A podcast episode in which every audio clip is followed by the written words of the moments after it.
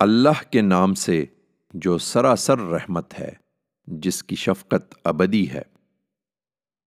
یہ سورہ الف لام را ہے۔ یہ کتاب ہے جو ہم نے تمہاری طرف اتاری ہے، اس لیے کہ تم لوگوں کو اندھیروں سے نکال کر روشنی میں لے آؤ، ان کے پروردگار کے اذن سے۔ اس خدا کے راستے کی طرف جو زبردست ہے اپنی ذات میں آپ محمود ہے۔ وہی اللہ کہ آسمانوں اور زمین میں جو کچھ ہے، سب اسی کا ہے۔ تم اس کا انکار کرو گے۔ یاد رکھو، ان کے لیے جو اس کتاب کے منکر ہیں، ایک شدید عذاب کی تباہی ہے۔ ان کے لیے جو دنیا کی زندگی کو آخرت پر ترجیح دیتے ہیں اور خدا کے راستے سے روکتے ہیں اور اس میں ٹیڑھ پیدا کرنا چاہتے ہیں، یہ لوگ بہت دور کی گمراہی میں ہیں۔ ان کے لیے یہ کتاب ان کی زبان میں اتاری گئی ہے۔ اور ہمارا طریقہ یہی ہے کہ ہم نے جو رسول بھی بھیجا ہے، اس کی قوم کی زبان میں بھیجا ہے۔ اس لیے کہ وہ انہیں اچھی طرح کھول کر سمجھا دے۔ پھر اللہ جس کو چاہتا ہے اپنے قانون کے مطابق گمراہ کر دیتا ہے اور جس کو چاہتا ہے ہدایت دیتا ہے۔ وہ زبردست ہے، بڑی حکمت والا ہے۔ ہم نے اسی طرح موسا کو اپنی نشانیوں کے ساتھ بھیجا تھا کہ اپنی قوم کو اندھیروں سے نکال کر روشنی میں لاؤ اور انہیں خدا کے دنوں کی یاد دلاؤ جن میں اس کی دنونت کا ظہور ہوا ہے۔ اس میں شبہ نہیں کہ ان میں ہر اس شخص کے لیے بڑی نشانیاں ہیں جو خدا کی آزمائشوں میں صبر اور اس کے افضال و عنایات پر شکر کرنے والا ہو۔ یاد کرو، جب موسا نے اپنی قوم سے کہا کہ اپنے اوپر اللہ کی اس نعمت کو یاد رکھو جب اس نے تمہیں فرعون کے لوگوں سے چھڑایا جو تمہیں نہایت برے عذاب دیتے تھے۔ وہ تمہارے بیٹوں کو ڈھونڈ ڈھونڈ کر ذبح کر دیتے تھے اور تمہاری عورتوں کو زندہ رکھتے تھے۔ تمہارے پروردگار کی طرف سے اس میں تمہارے لیے بڑی عنایت تھی۔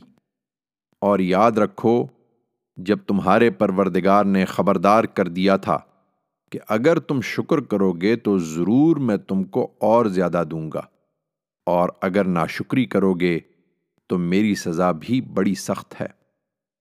اور موسا نے اس کے ساتھ تنبیہ بھی کر دی کہ اگر تم ناشکری کرو اور زمین کے سارے لوگ بھی اسی طرح ناشکرے ہو جائیں تو خدا کا کچھ نہیں بگاڑو گے۔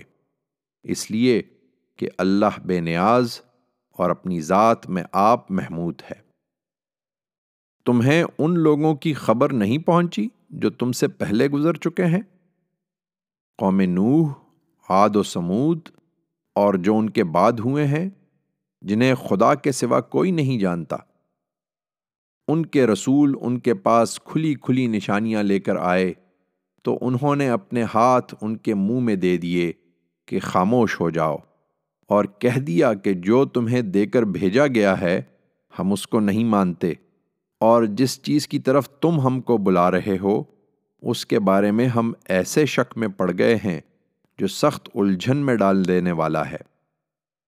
ان کے رسولوں نے کہا، کیا خدا کے بارے میں شک ہے جو آسمانوں اور زمین کا وجود میں لانے والا ہے؟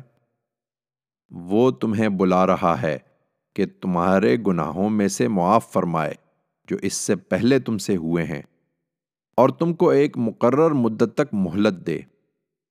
انہوں نے جواب دیا، تم ہماری طرح کے ایک آدمی ہی ہو تم چاہتے ہو کہ ہمیں ان چیزوں کی بندگی سے روک دو جنہیں ہمارے باپ دادا پوچھتے آئے ہیں۔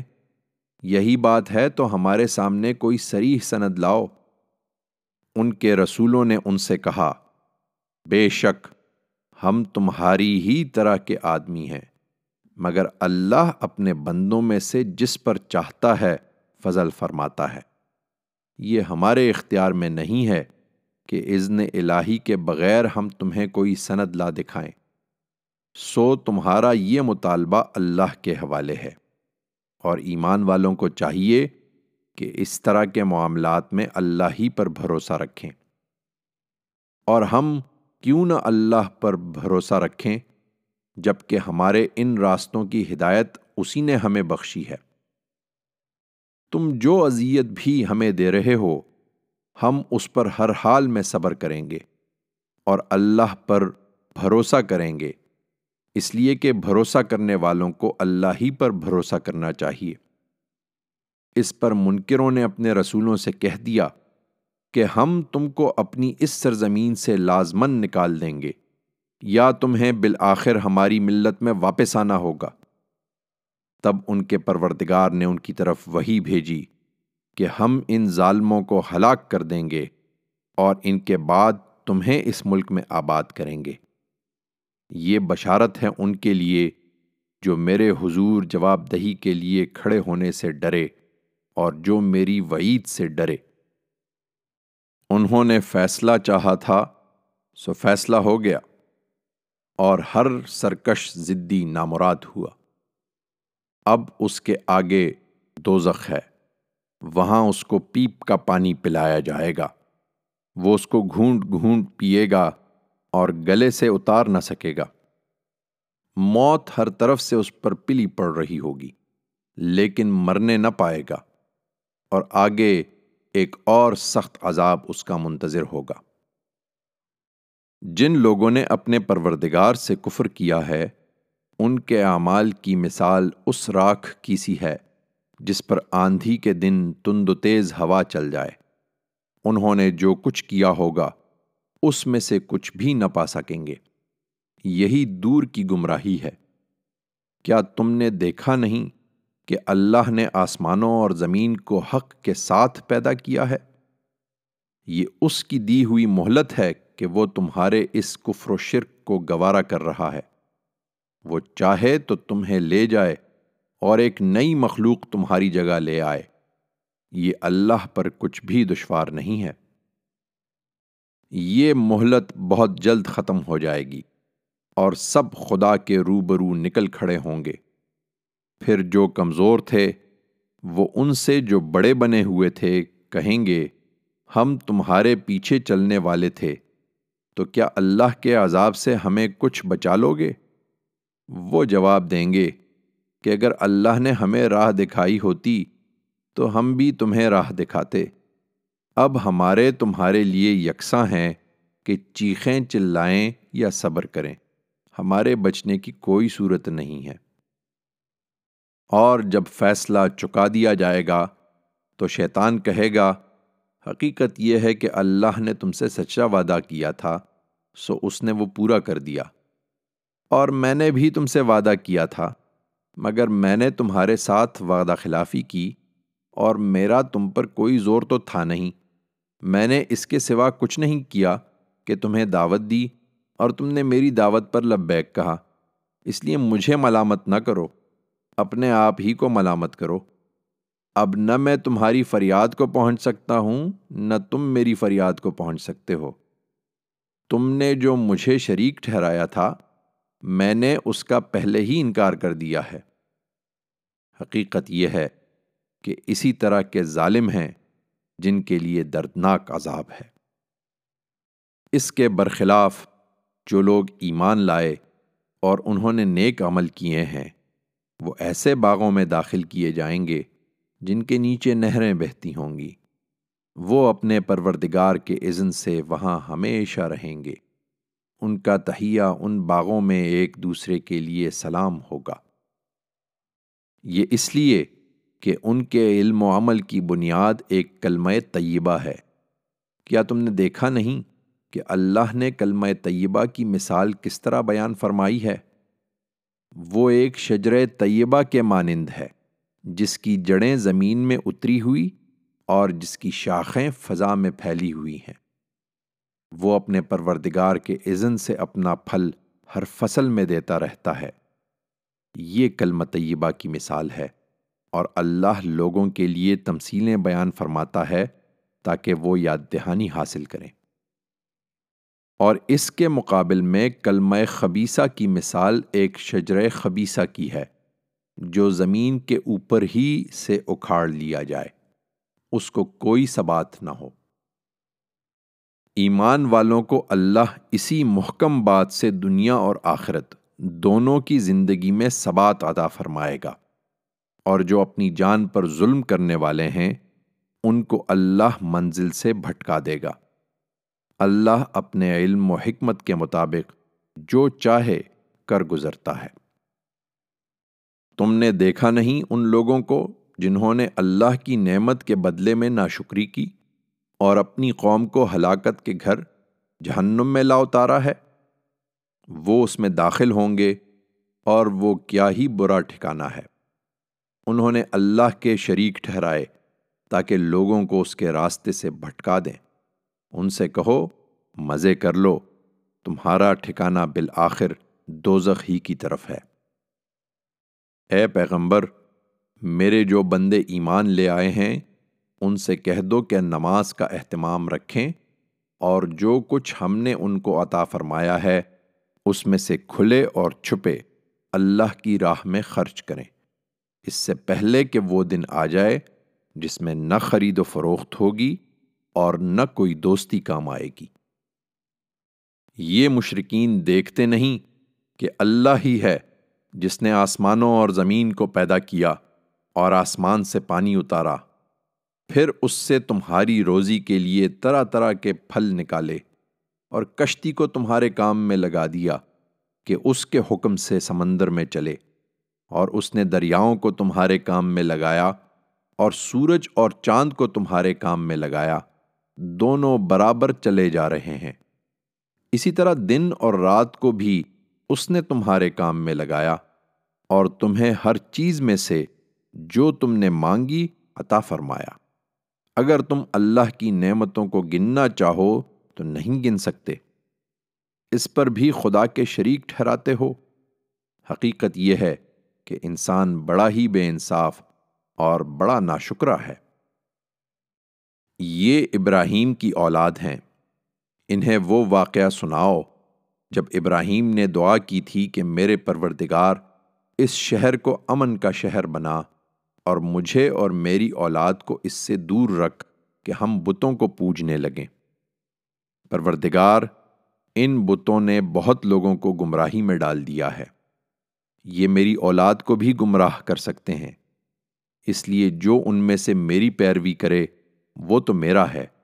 اور جس نے میری بات نہیں مانی، اس کا معاملہ تیرے حوالے ہے۔ پھر تو بخشنے والا ہے، تیری شفقت ابدی ہے۔ اے ہمارے پروردگار، میں نے اپنی کچھ اولاد کو تیرے حرمت والے گھر کے پاس ایک بن کھیتی کی وادی میں لا بسایا ہے۔ پروردگار، اس لیے کہ وہ اس گھر میں نماز کا اہتمام کریں۔ سو تو لوگوں کے دل ان کی طرف مائل کر دے اور انہیں پھلوں کی روزی عطا فرما۔ اس لیے کہ وہ تیرا شکر ادا کریں۔ پروردگار، تو جانتا ہے جو کچھ ہم چھپاتے ہیں اور جو کچھ ظاہر کرتے ہیں۔ حقیقت یہ ہے کہ اللہ سے کچھ بھی چھپا ہوا نہیں ہے، نہ زمین میں، نہ آسمان میں۔ خدا کا شکر ہے جس نے مجھے اس بڑھاپے میں اسماعیل اور اسحاق عطا فرمائے ہیں۔ اس میں کچھ شک نہیں کہ میرا پروردگار دعا کا سننے والا ہے۔ پروردگار مجھے نماز کا اہتمام کرنے والا بنا اور میری اولاد میں سے بھی جنہیں میں یہاں بسا رہا ہوں۔ پروردگار، اور میری یہ دعا قبول فرما۔ پروردگار، تو مجھ کو بخش دے اور میرے والدین کو اور سب ایمان والوں کو بخش دے۔ اس دن جبکہ حساب قائم ہوگا۔ یہ ظالم جو کچھ کر رہے ہیں تم خدا کو اس سے ہرگز غافل نہ سمجھو۔ اے پیغمبر، وہ انہیں صرف اس دن کے لیے ٹال رہا ہے جس میں نگاہیں پھٹی کی پھٹی رہ جائیں گی۔ یہ سر اٹھائے ہوئے بھاگ رہے ہوں گے۔ ان کی نظر اٹھے گی تو ان کی طرف پلٹ کر نہ آئے گی اور ان کے دل اڑے ہوئے ہوں گے۔ تم ان لوگوں کو اس دن سے خبردار کر دو۔ جس دن انہیں عذاب آ لے گا۔ اس وقت یہ اپنی جانوں پر ظلم ڈھالنے والے کہیں گے کہ اے ہمارے رب، ہمیں تھوڑی سی مہلت اور دے دے۔ ہم تیری دعوت قبول کر لیں گے اور تیرے رسولوں کی پیروی کریں گے۔ کیا تم اس سے پہلے قسمیں نہیں کھاتے رہے تھے کہ تم اپنی جگہ سے ہٹنے والے نہیں ہو؟ تم انہی لوگوں کی بستیوں میں آباد تھے جنہوں نے اپنی جانوں پر ظلم ڈھائے تھے اور تم پر کھل چکا تھا کہ ہم نے ان کے ساتھ کیا معاملہ کیا اور ہم نے تمہارے لیے ان کی مثالیں بیان کر دی تھیں۔ انہوں نے اپنی سب چالیں چل دیکھیں۔ ان کی یہ چالیں اب اللہ کے پاس دھری ہیں۔ اگرچہ ان کی چالیں ایسی تھیں کہ ان سے پہاڑ بھی ٹل جائیں۔ سو ہرگز خیال نہ کرو کہ اللہ اپنے رسولوں سے کیے ہوئے وعدوں کے خلاف کرے گا۔ یقیناً اللہ زبردست ہے، وہ انتقام لینے والا ہے۔ اس دن کو یاد رکھو جب یہ زمین دوسری زمین سے بدل دی جائے گی اور آسمان بھی۔ اور سب تنہا، بے یار و مددگار، اللہ واحد و قہار کے سامنے نکل کھڑے ہوں گے۔ اس دن تم مجرموں کو دیکھو گے کہ زنجیروں میں جکڑے ہوئے ہیں، ان کے لباس تارکول کے ہیں اور ان کے چہروں پر آگ چھائی ہوئی ہے۔ یہ اس لیے کہ اللہ ہر شخص کو اس کی کمائی کا بدلہ دے۔ بے شک اللہ جلد حساب چکا دینے والا ہے۔ یہ لوگوں کے لیے ایک اعلان ہے، اس لیے کہ ان پر حجت پوری ہو جائے اور اس لیے کہ وہ اس کے ذریعے سے خبردار کر دیے جائیں اور اس لیے کہ وہ جان لیں کہ وہی ایک معبود ہے اور اس لیے کہ دانش مند اس سے یاد دہانی حاصل کر لیں۔